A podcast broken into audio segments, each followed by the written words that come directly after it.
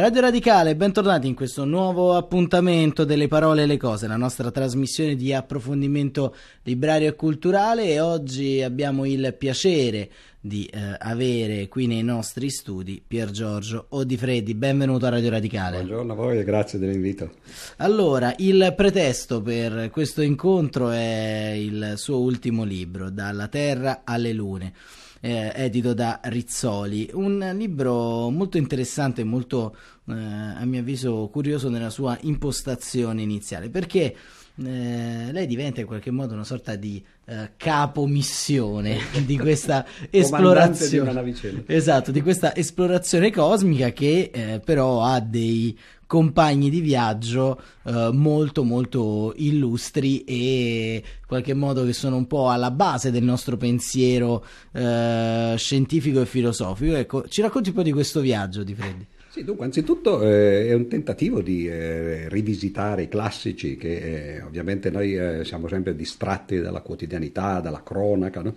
e eh, a volte perdiamo un po' eh, di vista le giuste proporzioni e quindi andare a rivedere e rileggere i classici è sempre un'opera meritoria, non solo nella filosofia e nella scienza ma anche nella letteratura, no? perché poi uno rischia di leggere certo. soltanto i libri in classifica no? e si dimentica di tutti i capolavori che ci sono stati prima. In questo caso si tratta di tre capolavori, di tre eh, grosse menti, diciamo così, del passato, eh, molto distanti fra loro, perché la prima è Plutarco, che addirittura visse duemila anni fa, a cavallo tra il primo e il secondo secolo, è stato uno degli intellettuali più influenti dell'Occidente, ma non per quest'opera eh, che ho tradotto qua, che si chiama Il volto della luna, bensì per le sue vite parallele dei, eh, diciamo così, gli uomini politici e culturali greci e romani, poi per l'enorme quantità di dialoghi morali, e eh, invece questo con questo strano titolo, appunto si chiama Il volto della luna e si pone la domanda come mai la luna quando uno la guarda sembra una faccia umana.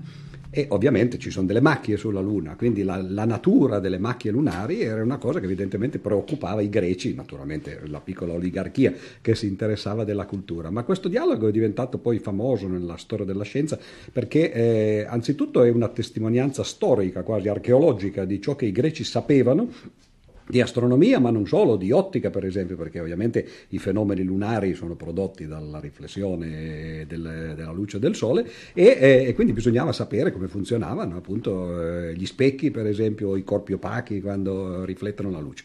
Dopo 1500 anni, praticamente agli inizi del 1600, Keplero, che è uno degli iniziatori della scienza moderna, anzi l'iniziatore insieme a Galileo, lesse questo dialogo antico nella traduzione di, eh, latina e eh, Plutarco era, scriveva in greco ovviamente, no? quindi nella traduzione latina e fu ispirata per scrivere un racconto che Borges definì il primo racconto di fantascienza.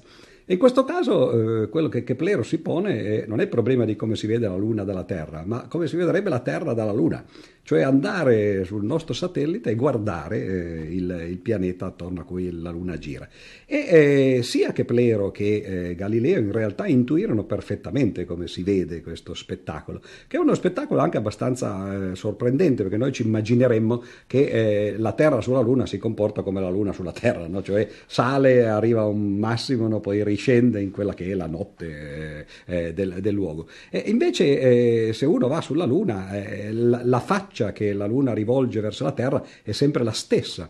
Quindi la Terra è fissa praticamente nel cielo della Luna, molto più grande perché è tre volte e mezza eh, la Luna, colorata invece che essere un bianco e nero, quindi è una specie di, di spettacolo cinematografico moderno invece che eh, antico, e poi soprattutto gira su se stessa, quindi nel giro di 25 ore, perché ci mette 24 ore a girare su se stessa e poi un'ora a riallinearsi con, eh, con la Luna, ecco che eh, vediamo passare tutti i continenti nel giro di 24 ore, 25 ore, ed è uno spettacolo straordinario che Plero se l'è solo immaginato e dice credo che sia così e aspetto che qualcuno vada sulla Luna no? e, e, mi porti eventualmente una, una, conferma, una smentita. E oggi ci sono andati effettivamente sulla Luna gli astronauti, quindi si può illustrare questo racconto di Keplero con le immagini che sono state prese dagli astronauti e, e, e dalle sonde prima. Ma poi questo viaggio continua perché c'è un terzo personaggio, un terzo membro dell'equipaggio che è un grande scienziato da noi poco noto perché era un olandese, noi siamo ovviamente campanilisti, conosciamo certo. di più Galileo, no? eh, questo signore si chiama Huygens ed è stato il più grande scienziato per 50 anni tra la morte di Galileo e l'inizio della carriera di Newton no? e fu colui che inventò la pendola, cioè gli orologi che fino al, agli inizi del Novecento ancora funzionavano nelle nostre case no? e indicavano il tempo, fu colui che scoprì il primo satellite di Saturno, cioè Titano, e che capì che le macchie che Galileo aveva visto nel suo cannocchiale di questo pianeta, che Galileo pensava che fosse un pianeta trigemino, lo chiamava lui, no? come se fossero tre palle messe insieme. Invece Huygens capì che no, era un fenomeno strano, che erano questi anelli che non si erano mai visti. No? E, eh, e, allora scrisse anche lui un racconto che continua quello di Keplero, si chiama il Cosmo Theoros, l'osservatore cosmico, in cui lui immagina di andare su Saturno, ma non solo, anche su Giove, e di vedere com'è il cielo. Il cielo di Saturno è straordinario perché si vedono questi satelliti, si vede il gran numero di, eh, di satelliti che ha eh, Saturno, ce ne sono cinque conosciuti all'epoca, ma oggi sono una sessantina, quindi un cielo molto affollato, a differenza del nostro che ha solo questa povera eh, unica luna. E poi ci sono appunto gli anelli e così via, no? quindi una cosa straordinaria e anche lì si possono illustrare eh, le parole di, eh, di Huygens eh, con le immagini, questa volta non degli astronauti, ma delle sonde che sono andate fino su Saturno. Una si è, scanta- si è schiantata pochi oh, giorni fa, no? ha finito, schiantata volontariamente, diciamo così, ha finito la sua missione. Quindi l'idea è quella, rileggere i classici però commentarli con quello che oggi noi sappiamo, quindi fargli le pulci, diciamo, dire quando hanno visto giusto e quando hanno visto sbagliato e soprattutto illustrarli con eh, le immagini della NASA, dell'ESA e così via. Ecco, eh, questo libro eh, in qualche modo arriva anche a... Um, diciamo, colmare una curiosità, perché fondamentalmente quando eh, si, si parla di luna, quando si parla di spazio, fondamentalmente il desiderio del lettore, ma anche il desiderio del, diciamo, dell'appassionato o del totalmente eh, digiuno di materie astrofisiche, eh, di costellazioni e via dicendo, è quello di scoprire qualcosa di inedito. E in qualche modo la uh, scoperta uh, di questi tre compagni di viaggio, le scoperte che hanno cercato di porre nell'arco del loro, della loro esistenza, le loro supposizioni, le loro idee sullo spazio, sul tempo, eh, sono una sorta di scrigno molto affascinante anche per noi che oggi chiaramente abbiamo più possibilità tecniche, più possibilità metodologiche per scoprire il cosmo. E, eh, e leggendo questo libro mi è venuta in mente una, uh, un, una frase che Italo Calvino Uh, scriveva nel suo barone rampante diceva guarda a rimirare le, ce- le stelle e il cielo alle volte viene proprio giù la testa, cioè nel senso c'è questa uh, idea in cui uh, al momento che volgiamo lo sguardo all'infinito a delle praterie stellari, a dei movimenti cosmici, ovviamente il nostro intelletto uh, in qualche modo si ferma, esatto. Ecco, e, e, questo sembra anche essere una sorta di, di guida per questo vacillare, questo libro, perché ci porta a comprendere che le domande di Odifreddi, le domande eh, contemporanee proprio di senso, di scoperta, erano poi condivise con tantissimi eh, uomini di altri tempi. Allora, che cos'è questa volontà dell'uomo di scoprire eh, lo spazio e le stelle intorno? Da cosa nasce secondo lei?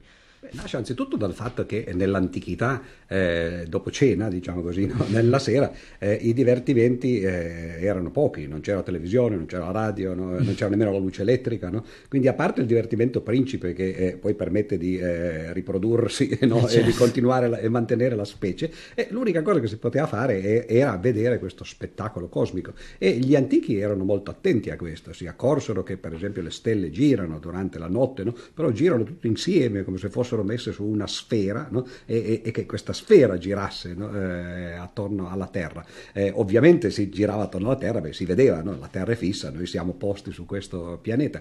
E poi però si accorsero che c'erano alcuni corpi, che invece cinque in particolare, che mh, mm, si muovevano stranamente, non seguivano questo percorso delle stelle, eh, in parte lo seguivano come direzione, eccetera, però si muovevano in maniera errante, infatti eh, la parola greca errante era planetes, e di lì prende il nome poi appunto il, il pianeta, no? eh, che significa proprio quello, il vagabondo, no? diciamo. E soprattutto era un movimento abbastanza strano, perché mentre le stelle girano sempre nella stessa direzione, questi pianeti andavano in una direzione, poi tornavano indietro, poi ripartivano, no? sembravano proprio come se fossero guidati, delle, delle astronavi guidate. E si dovette cercare di spiegare come mai c'era questo moto retrogrado, lo chiamavano così, eh, di alcuni pianeti, e le spiegazioni che si inventarono furono non soltanto fantasiose, ma anche corrette, perché noi oggi pensiamo che il sistema tolemaico sia stato sorpassato da quello copernicano, giustamente, dice noi sappiamo che i pianeti girano attorno al Sole, no? e in effetti se uno sa che girano attorno al Sole, la spiegazione di questo moto retrogrado è molto più semplice. No?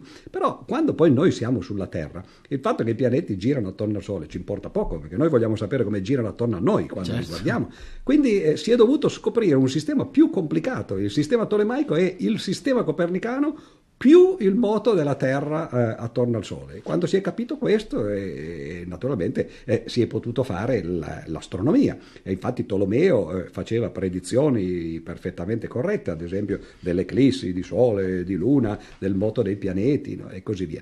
E, e, quelle però sono le domande che, eh, fondamentali. Questo succede non soltanto nell'astronomia, ma anche nella matematica.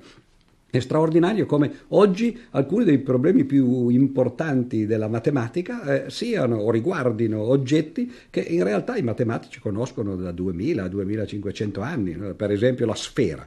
Eh, sembrerebbe essere la cosa più semplice, no? eppure la famosa congettura di Poincaré, che è stata dimostrata solo dieci anni fa, è stata posta cent'anni fa, riguardava beh, non proprio la sfera, bensì l'ipersfera, una sfera in uno spazio a una dimensione in più, no? una sfera a tre dimensioni nello spazio a quattro, invece che una sfera a due dimensioni nello spazio a tre dimensioni come quelle solite.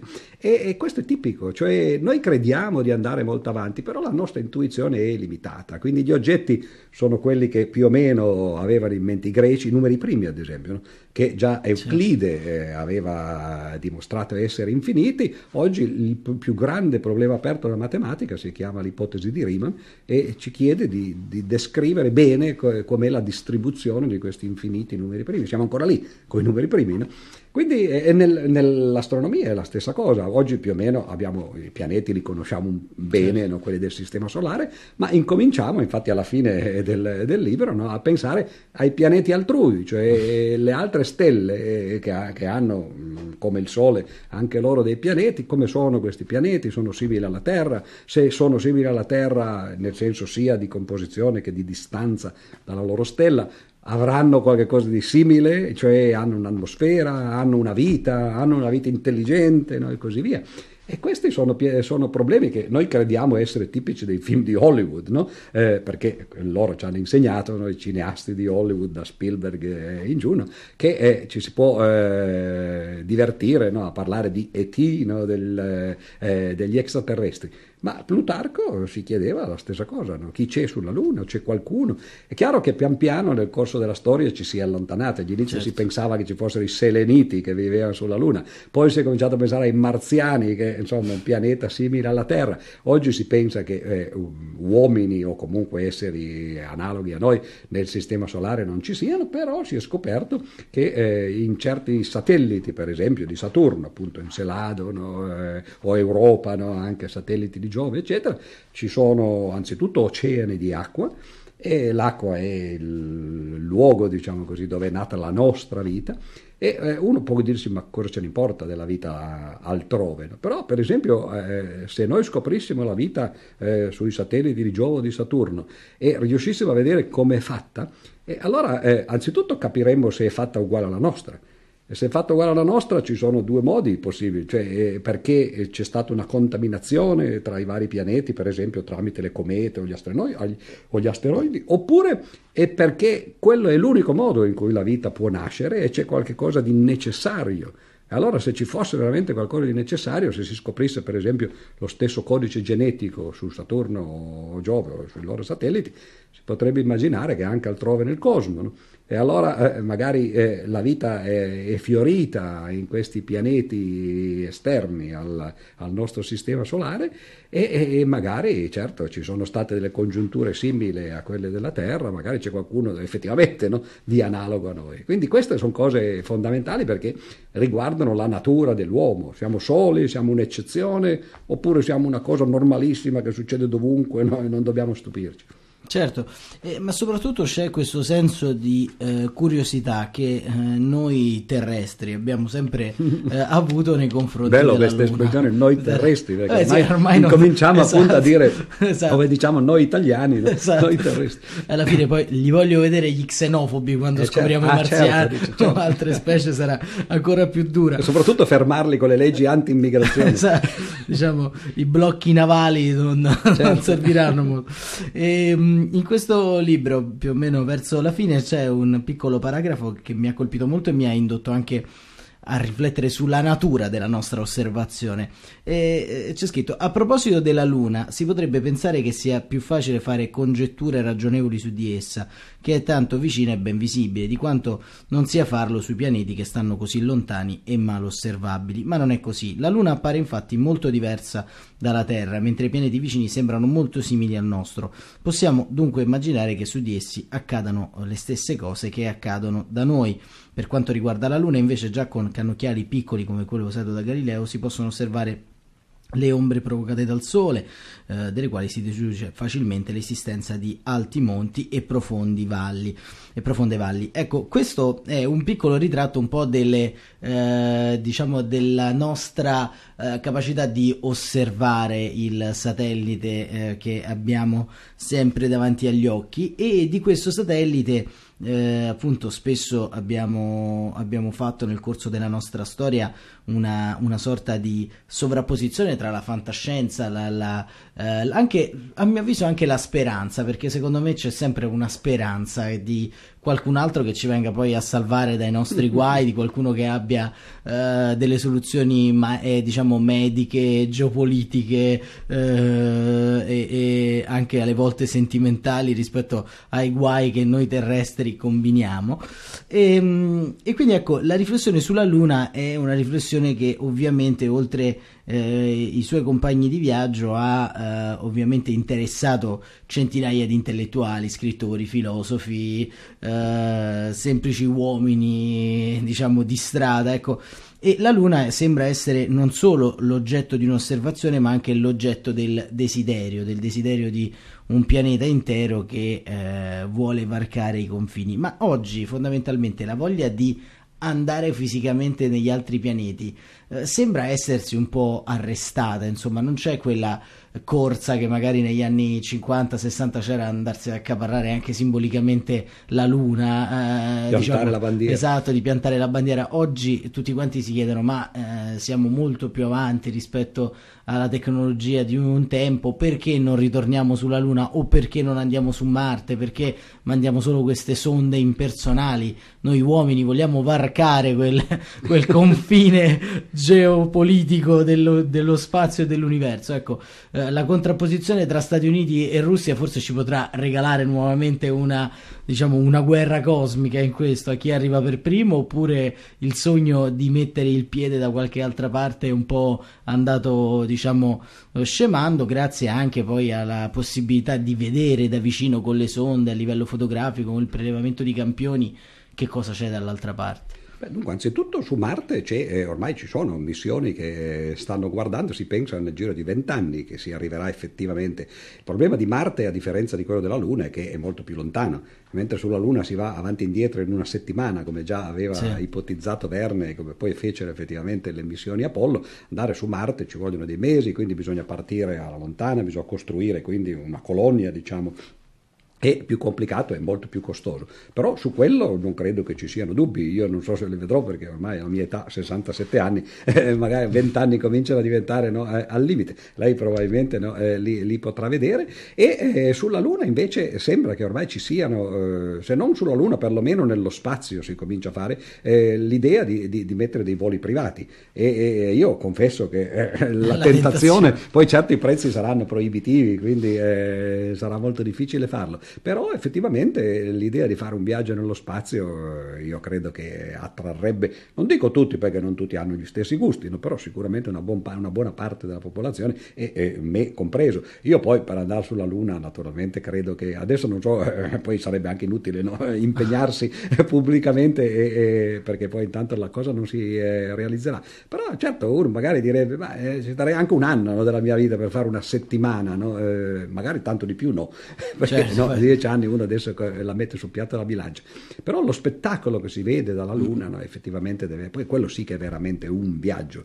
Noi spesso andiamo, ah, fino ancora 50 anni, 100 anni fa, quando si viaggiava sulla Terra, in fondo si andava a vedere gli alieni. Io sto leggendo eh, i romanzi di Verne in, in, questi tempi perché dopo questo libro, eh, avendo letto Dalla Terra alla Luna, mi sono accorto che Verne, che io ho sempre considerato, perché me l'avevo letto qualche cosetta da ragazzo, uno scrittore per ragazzi, in realtà è un, un romanziere estremamente interessante. No? E lui eh, racconta no, queste avventure fantasiose, scrisse 62 addirittura viaggi straordinari e scopriamo come 100-150 anni fa i mondi straordinari erano gli Stati Uniti, per esempio, in cui lui ambienta 3-4 dei suoi romanzi e che erano ancora una terra inesplorata, i poli dove ancora non si era andati fisicamente, no? e quindi eh, erano queste terre di ghiacci dove succedevano cose straordinarie, no? e lui addirittura due o tre romanzi sono sui poli, l'Africa che nel suo primo romanzo Viaggio eh, cinque settimane in un pallone, eh, lui sorvola, fa sorvolare i suoi protagonisti e ancora non si sapeva per esempio dove nasceva il Nilo. E quindi molte spedizioni si erano, and- eh, si erano arenate in realtà proprio letteralmente, no? gli esploratori erano morti no? eh, e il mondo era ancora così 150 anni fa. Quindi se uno estrapola no, e si chiede come sarà il mondo fra 150 anni, no, capisce che probabilmente la tecnologia che fa passi da giganti avrà fatto chissà quali scoperte e chissà quali possibilità. Se le cose andranno avanti perché sappiamo anche c'è un bel libro di eh, Derek eh, Diamond eh, che, Jared Diamond che eh, si chiama Collassi che eh, ci fa meditare sul fatto che, attenzione, queste cose, le cose che noi abbiamo, la tecnologia di oggi, eh, non sono per sempre. Gli imperi, diciamo così, le civiltà nascono, crescono e collassano e spesso collassano quando sembrano essere arrivati all'apice. Cioè, eh, non è che facciano una parabola che ci mettono moltissimo per arrivare al top e poi dopo altrettanto per ridiscendere giù. No, arrivano al top e poi collassano sotto la, la forza, diciamo così, del loro proprio peso. Quindi eh, sì, può darsi che tra 150 anni la tecnologia abbia fatto questi enormi passi e che molti andranno in giro per il cosmo e può anche darsi che saremo ritornati no? Con, ai martelli esatto. e alle falci, no? eh, non Alla politicamente ruota. nel senso del Partito Comunista. Quello sarà la cosa più difficile assoluto. certo, il Partito Comunista comunista.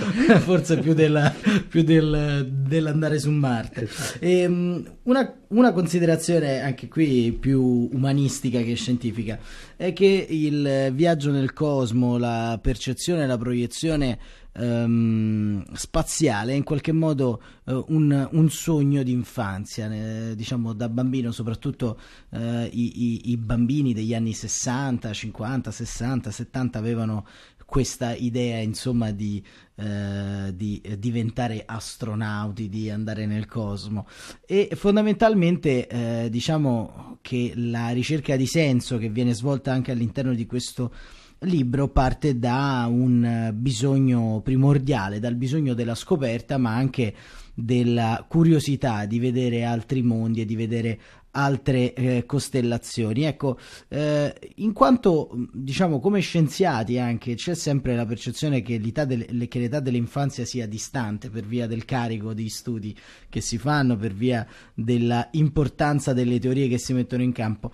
Però ecco, questo viaggio che lei ha compiuto insieme a, a tre eh, stravaganti e attempati eh, predecessori è in qualche modo un, diciamo, un ritornare anche a quella curiosità uh, quasi fanciullesca del, uh, di capire quello che c'è intorno, perché, il, mh, mm, perché, a mio avviso leggendo questo libro ho trovato uh, tanti elementi eh, che vanno in questa direzione nel senso più alto del termine, cioè sembra quasi voler accompagnare il lettore eh, nella risoluzione di alcune curiosità, di alcuni eh, piccoli eh, dubbi o grandi questioni. E poi arriva chiaramente anche eh, l'idea che questo girare intorno alla Luna, intorno allo spazio, sia anche un girare intorno all'uomo, girare intorno a, alle proprie caratteristiche salienti. Ecco, eh, quindi quanto c'è di questo viaggio primordiale in questo libro? C'è molto e anzi la cosa più semplice che, da citare come risposta a questa domanda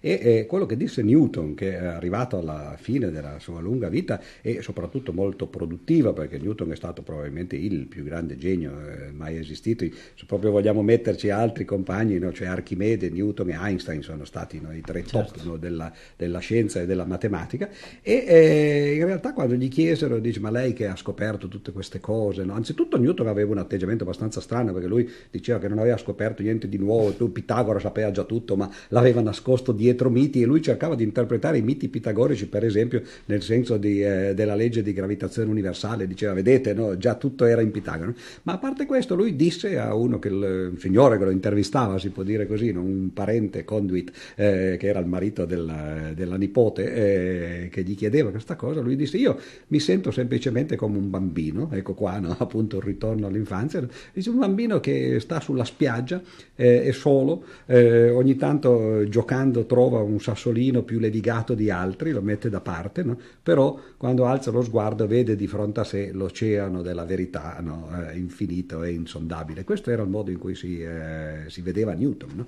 Quindi un po' come una ricerca infantile anche perché eh, sì, la scienza dà moltissime risposte, però è conscia del fatto che queste risposte sono appunto sassolini di una spiaggia di fronte a un oceano che non si potrà mai ovviamente eh, svuotare, come diceva Sant'Agostino, sì, col cucchiaino. No? Quindi c'è questa tragicità quasi della conoscenza, il fatto di dire che comunque noi andiamo avanti, no? e, e, però l'infinito è laggiù eh, e non lo raggiungeremo mai. È un po' come eh, la, la, storiella orientale di quelli che dicono che sì, eh, l'uomo vuole andare sulla Luna e crede che arrampicandosi su un albero ci arriva più vicino. Letteralmente ci arriva più vicino, però non è che andare certo. sull'albero ti cambia qualche cosa per il viaggio sulla Luna. La scienza è un po' questo, però d'altra parte sappiamo anche, no, vedendola in termini più prosaici, per esempio, che oggi no, io prima citavo la mia età no, e dicevo, vabbè, insomma, magari eh, 10-20 anni, eh, che la nostra vita media oggi si è più che raddoppiata, eh, non rispetto a millenni fa, ma rispetto a un secolo fa cioè un secolo fa ancora agli inizi del Novecento la vita media no, eh, nel mondo era 35-40 anni la maggior parte di noi già non certo. ci sarebbe più. No? Certo, eh, certo. Eh, Mozart è morto a 36, per esempio, no? e tanti altri che hanno lasciato il segno. No? E quindi la scienza, certo, eh, dal punto di vista cosmico uno può dire ma cosa cambia? 50 o 100 anni rispetto all'eternità? Però se uno vive la propria vita due volte o tre volte quella che la vivevano i, i suoi antenati, l'importante è viverla bene, viverla intensamente e non sprecarla. Io credo che non abbia importanza la durata poi alla fine della vita, ma l'intensità. Allora se uno vive intensamente la durata conta, perché certamente no, alla fine non ha fatto molto. Certo. Ma se uno anche vive cent'anni e si impegna poco sentimentalmente conoscitivamente, eh, allora certo poteva anche vivere meno. non cambia certo, eh, poi il, il, discorso dell'intensità è un discorso anche qui che va a cavallo tra l'umanistico e, il, certo, certo. E, e, lo scientifico, perché l'intensità dà il segno della durata, la durata può certo, essere la stessa sostanza delle cose, quindi diciamo anche qui sono tutti quanti questi piani che si intrecciano. In chiusura, eh, Odifredi, il eh, prossimo viaggio quale sarà? Che cosa sta preparando? Io ne ho fatti altri di viaggi perché questo, eh, ad esempio, è un'operazione, diciamo, editoriale nel senso buono no, della parola, è simile a un'operazione che ho fatto quattro anni fa, la prima volta, cioè la traduzione e commento più o meno nello stesso modo illustrato di un altro grande classico che è Lucrezio, il De Rerum Natura, un libro straordinario che fu forse il primo eh, grande libro di divulgazione a tutti i livelli, perché lui parla del microcosmo, l'atomismo, parla del macrocosmo, cioè il mondo attorno a noi e ovviamente parla del mondo eh, umano, diciamo, a misura d'uomo. E poi invece riguardo all'astronomia avevo già scritto un libro su Galileo e un altro su Newton, quindi è un tentativo di andare a, a studiare anche la storia, però eh, di farlo in una maniera che possa essere anche accattivante anzitutto per me, cioè che soddisfi le mie curiosità e poi e, che magari anche per, per coloro che, che leggono. Adesso il prossimo libro sarà invece niente meno sull'infinito, perché ho già scritto un libro sui numeri che si chiama Il Museo dei Numeri, che in teoria doveva partire dallo zero all'infinito, volevo chiamarlo così, uno, nessuno e infiniti, no? per eh, scimmiottare mm. ovviamente no? eh, Pirandello. E, però eh, l'infinito è lontano, quindi ho fatto una storia dei numeri interi, da 0, 1, eccetera, fino ai più grandi numeri interi. Però però l'infinito è laggiù, appunto. No? E allora nel prossimo vorrei concludere quest'opera e, e, e, guardare questa volta dall'infinito in giù, di cercare di eh, unire i due percorsi. Quindi Bene. tornerò qui a parlare di infinito, che è una cosa che forse non si dovrebbe fare a Radio Radicale perché ha diciamo dei sottotoni no? che poi portano vicini no. al Tevere e anche oltre Tevere. No? Ma questo è l'infinito ma... matematico, l'infinito eh, intellettuale naturalmente e non quello teologico. Beh, poi lei insomma diciamo già ricordiamo nel 2013 ha fatto un interessantissimo volume, caro Papa Teologo, caro Matematica Ateo, un dialogo con Benedetto, con Benedetto XVI, XVI, quindi insomma anche lei ha travalicato. Ho travalicato il tema anche perché Benedetto XVI è una persona eh, molto diversa per esempio dal Papa regnante, no? sì, è una persona che dice io sono alla ricerca della verità e vi dice anche lei alla ricerca della verità, io sottolineo che le nostre verità sono diverse, no? però tutti e due credo, eh, lo scienziato e il teologo, no? il povero matematico e il Papa, no? Così, eh, in realtà pensano tutti e due di cercare la verità con la V maiuscola, la scienza pensa che la sua verità sia quella, certo. la verità delle cose, il Papa pensa che la verità non sia quella ovviamente del, eh, di Dio e così via. Quindi tutti e due abbiamo l- la pretesa diciamo, di cercare la verità assoluta, tutti e due pensiamo di averla l'ha trovata, tutti e due pensiamo che l'altro si sbagli, però solo uno di noi ha ragione. So. E, questo, e qui mi fermo perché naturalmente... e questo sarà oggetto di un'altra trasmissione, magari insieme a Pier Giorgio Di Fredi, che insomma spero che eh, ci tornerà Possiamo presto provare a trovare. con Benedetto XVI a riprodurre il dialogo eh, a Radio Radicale sarebbe certamente un grande scoop. Noi ci mettiamo a disposizione, insomma, come arbitro mi propongo, la maglietta nera ce l'ho già oggi. Sarò quindi... presente in alto. esatto. Grazie ancora grazie a Giorgio Di Freddi, ricordiamo dalla Terra alle Lune, grazie a Luciana Bruno alla regia e rimanete con noi perché le trasmissioni di Radio Radicale proseguono.